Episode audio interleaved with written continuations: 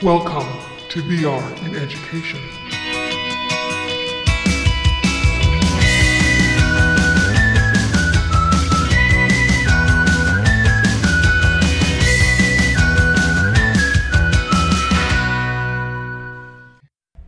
Hello, everyone. Welcome to another episode of VR in Education. Today, I want to talk about a common question or situation befallen to to many schools and educators.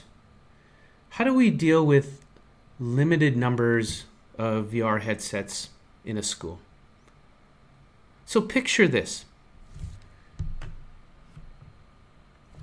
You are to start a busy day with 20 of your kindergarten students when one of your students sitting at her desk slowly almost almost sheepishly she pulls out her bag with a tray of six delicious muffins. Now these aren't just ordinary muffins. They are super muffins. They're decorated with disney characters and filled with mouth-watering icing. What causes you alarm is the fact that she just has six of them and you have 20 students. What would you do? Most wise, experienced kindergarten teachers would jump into what I call stealth mode.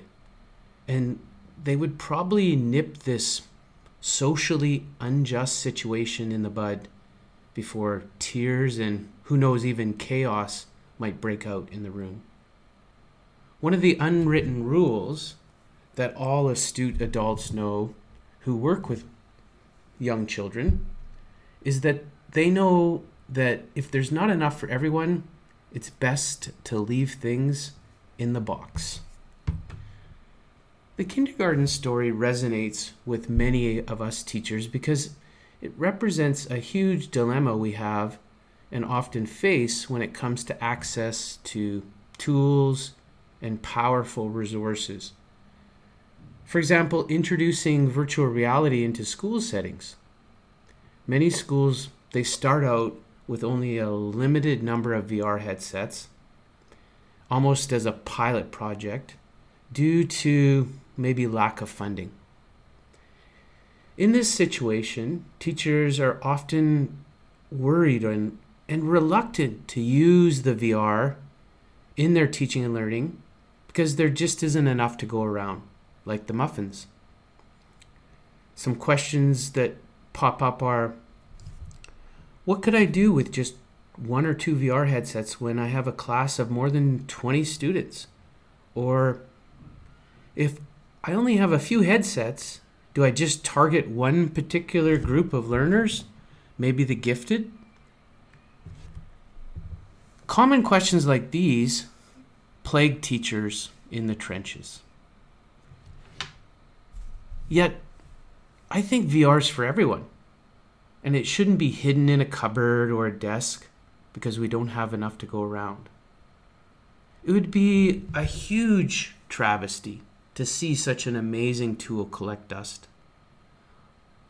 Although there are many reasons, here are two big reasons why even having limited VR headsets schools and teachers need to make an effort to expose those headsets to students. Number one, VR is applicable to a variety of subjects and disciplines. Since Disneyland theme park opened its doors way back in 1955, it's been one, one of the most popular holiday destinations in the world. One secret to Walt Disney's success was he had this vision for offering entertainment and experiences for all ages and more importantly all tastes. Many theme parks at the time only focused on adrenaline junkies or thrill seekers with their soaring roller coasters and white knuckle rides. But disney's magic formula for the magic kingdom emphasized a more holistic approach to entertainment.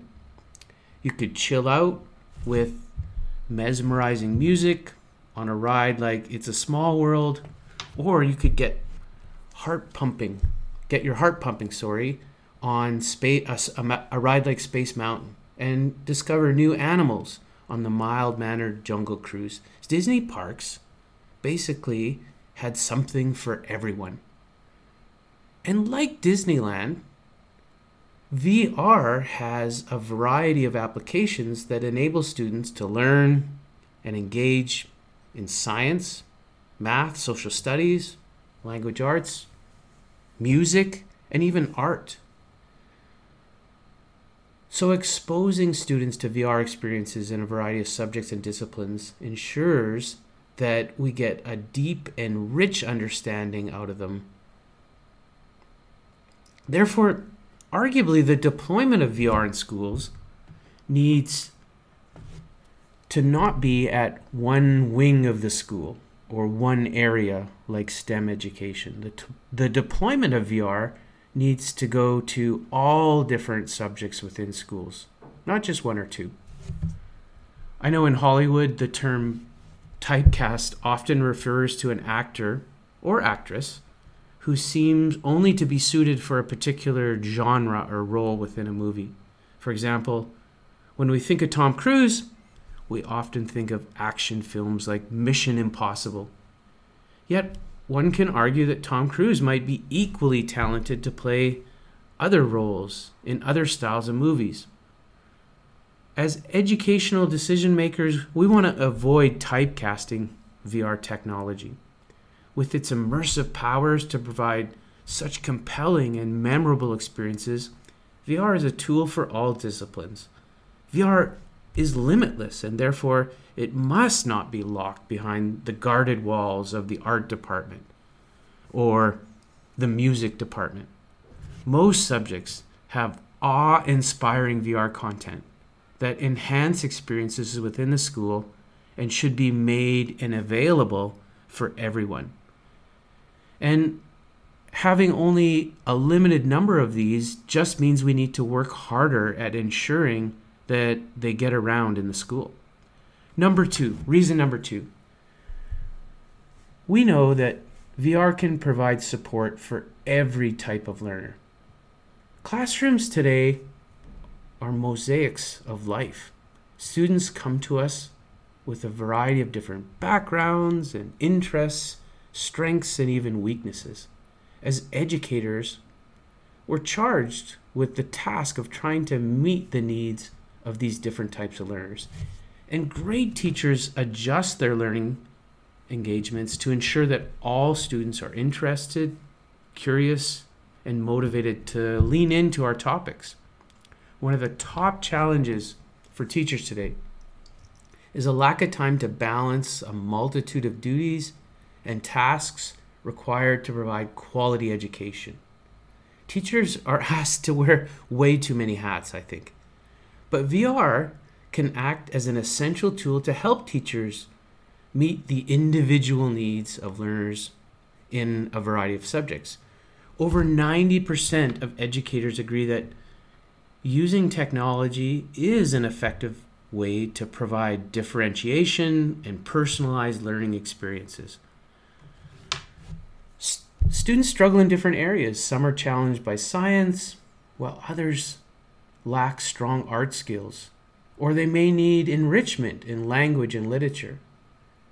When students hit a barrier in their understanding, teachers need to consider a new approach. That new approach could be VR. Immersive VR can act as a trigger to unblock learning for all students in various disciplines. So let's turn the engagement of one into the engagement of many with a little innovation and hard work. There's a great story in the Bible. It's called Miracle of the Five Loaves and Two Fishes.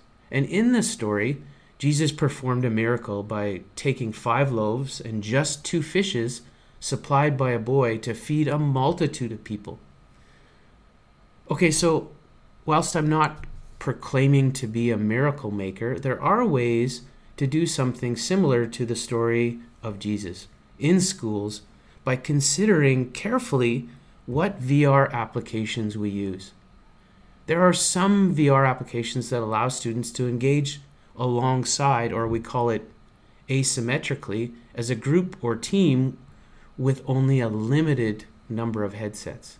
So, in such a situation, one person could be in a VR headset while other students are working on the same learning outcomes but without a VR headset, therefore, maximizing the number of students involved in the learning experience. Here are my list of six possible VR applications that might afford us such an opportunity. Number one, Acron. This might be dubbed the modern day version of Capture the Flag or Kick the Can. Acron is a multiplayer experience where one player dons a headset and they act as this giant ancient tree and they have to protect acorns around them. Meanwhile, you can have two to eight, we call them frenemies or squirrels that can grab their Android or iOS device and they become these rebel squirrels and they can steal the acorns using an arsenal of different abilities and techniques. They can be uh, a stealth squirrel, or they can be a squirrel that has the ability to use a shield. And students can take turns being the tree with the VR headset while strategizing on their phones as a squirrel. And what this, the, the goal to this amazing application is to try and teach teamwork and strategy. And I've seen students who, when they first try this VR application, they go it alone. So the different squirrels all have their own individual plan and they uh, switch between different squirrels, like a stealth squirrel versus a, a squirrel that digs. And pretty soon, quickly, they realize that if they don't work with, well with the other squirrels, they're not going to be successful at dethroning the tree by stealing all the acorns. So Acron can adopt. Uh, the beauty of Acron is it can accommodate, accommodate, sorry, up to ten students at one time. Idea number two: keep talking and nobody explodes. This is an amazing team building and communication game. So again, one student can don a head mounted display or VR headset, and what they do is they see this uh, fake bomb within a room, whereas the rest of the students can be outside of VR and they have what's called a bomb diffusing manual. The person inside the headset cannot see the manual and they have to provide clear and concise information to learn things like if the bomb has certain number of wires which wire should i cut or maybe the bomb has a maze on it and how do I disarm the maze. Keep talking and no one explodes helps gamify the communication process. And to be successful, you need to provide clear two way communication between the person inside the headset and then the students, maybe two, three, or up to six students who are outside the headset working through the physical, or it could be on the computer, the digital manual. So, a great way to maximize student engagement when you only have a few headsets. Idea number three AltSpace VR. This is a social VR platform that allows educators to create private rooms or spaces for students to meet up for lectures, maybe panel discussions, or other learning engagements. If a user doesn't have a VR headset, no problem. They can still participate at school or even at home because AltSpace has an application that can be downloaded where students use it on a PC. And the 2D version of AltSpace isn't quite as immersive or engaging, but still provides a unique experience similar to the days when we had the platform Second Life. I've used AltSpace and I appreciate the flexibility that it provides. So I presented live in AltSpace at educators, the Educators in VR conference, and it was really neat and rewarding. I donned an avatar, I had a presentation, and I was able to articulate to a crowd of I think 30 or 40 people. But what what was neat was the following that those that were limited without access to VR still were able to give feedback, to participate and lean into the discussion, and so a great way to maximize VR potential. Idea number four spaces. Spaces is a nifty little application that enables a user to join a video conference from within VR and you have access to a whiteboard as well as uh, adjustable virtual cameras.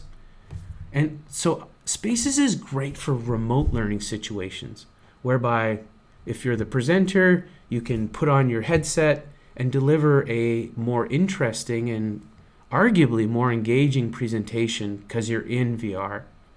You have an avatar and you have the ability to synchronously write on a whiteboard while participants are in Zoom or Google Meet. So I use Spaces a few times during my uh, remote teaching these last few months. In one instance or example, I had this big whiteboard, and all my advisor students watched and participated in Google Meet and we played a fun game of Hangman. And albeit Hangman didn't connect directly to my design curriculum, it was a great way for me to build rapport and connection with students during remote learning. Additionally, I also use spaces for critical thinking, observation, and problem solving skills. So what I did was I, I set up a room in spaces. There were chairs, there was a table, there were all sorts of things on the walls. And I brought in my class of 25 students and they watched me give them a tour of the room in Google Meet. Then I asked four students to exit Google Meet and I changed a few things within the virtual room. So maybe I, I took down a, one of the pictures or I moved around a few of the chairs. Then I asked the students to enter the room again, and they had to use questioning techniques to try and figure out what I changed within the room. And students loved this activity. Idea number five Zoe. Zoe is a neat, neat program developed by Ape Lab. Zoe is an easy to use application because it allows participants to actually be designers of virtual reality experiences and environments with almost little to no coding experience. So you can run the app inside a headset like an Oculus Quest or the higher end ones like the H- HTC Vive, and you can build and design within the headset you can scale objects. You have this huge library of different objects like chairs or a house or tables. And from your palette, you can drag and drop and then scale these objects and move them around. You can create interactivities where you can make like a balloon or a ball bounce off a wall. And it's very quick and intuitive to do these. But what if you don't have a ton of headsets? The beauty of Zoe is that they've also offered a similar plugin for a program called Unity. So students can build on the computer in Unity, Unity with the, the plugin where they don't need to code or program. So again, they can drag and drop objects and scale them and move them around and create amazing virtual environments within Unity. So students could be given a design challenge or uh, a project as a team where some of them donned a few headsets and the others worked feverishly on the computer. Again, enabling larger groups of students to be involved in the same learning experience. Idea number six, my last idea for students who have limited resources or limited access to high numbers of VR headsets, is InSpirit learning. So, InSpirit offers STEM engagements, and InSpirit Learning provides a, div- a, div- a diverse catalog of virtual reality labs to allow students to explore core sciences. They have over 20 VR experiences in physics, chemistry, and even biology. So, InSpirit has a lot to offer, and most of these ex- experiences can be enjoyed in VR, where it's immersive, students become enamored or in, in awe of how their bodies with their hands can move around in the 3D space. However, again, the beauty is the flexibility here. InSpirit applications can also be uh, used in alternative platforms in the event that students or schools don't have unlimited access to powerful VR headsets. I actually spoke with Amrutha Vasan, one of the founders of InSpirit, in episode 36 of my podcast. So I invite you to listen to that because she has this great passion and a great vision when it comes to STEM learning. Additionally, you could learn more about InSpirit at inspiritvr.com. So, the list I've provided for you is by no means exhaustive or comprehensive. And I'd be interested in hearing from others about VR applications where, again, the conundrum is that maybe you only have a few VR headsets within a school and you try, you're trying to maximize engagement and commitment by students on the same learning application. So, back in the caveman days, when fire was first discovered, it enabled people to unlock deeper learning and discovery. Cave people all of a sudden had this amazing tool to explore at nighttime or often go to places like caves that they previously could not explore.